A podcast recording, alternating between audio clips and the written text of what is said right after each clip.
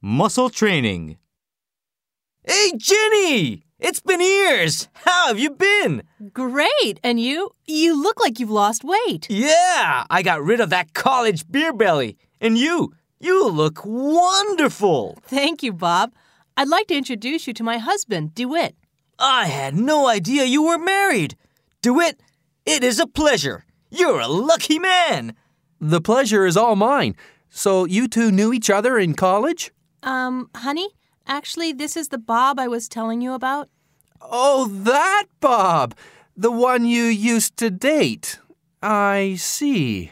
Bob is an accountant for the largest firm in Chicago. Actually, I went independent two years ago. How about you, DeWitt? What's your line of work? I'm currently in between jobs. The economy is tough right now. I used to be in software development, but then the bubble burst and my company went bankrupt. I guess that makes Ginny the real success story.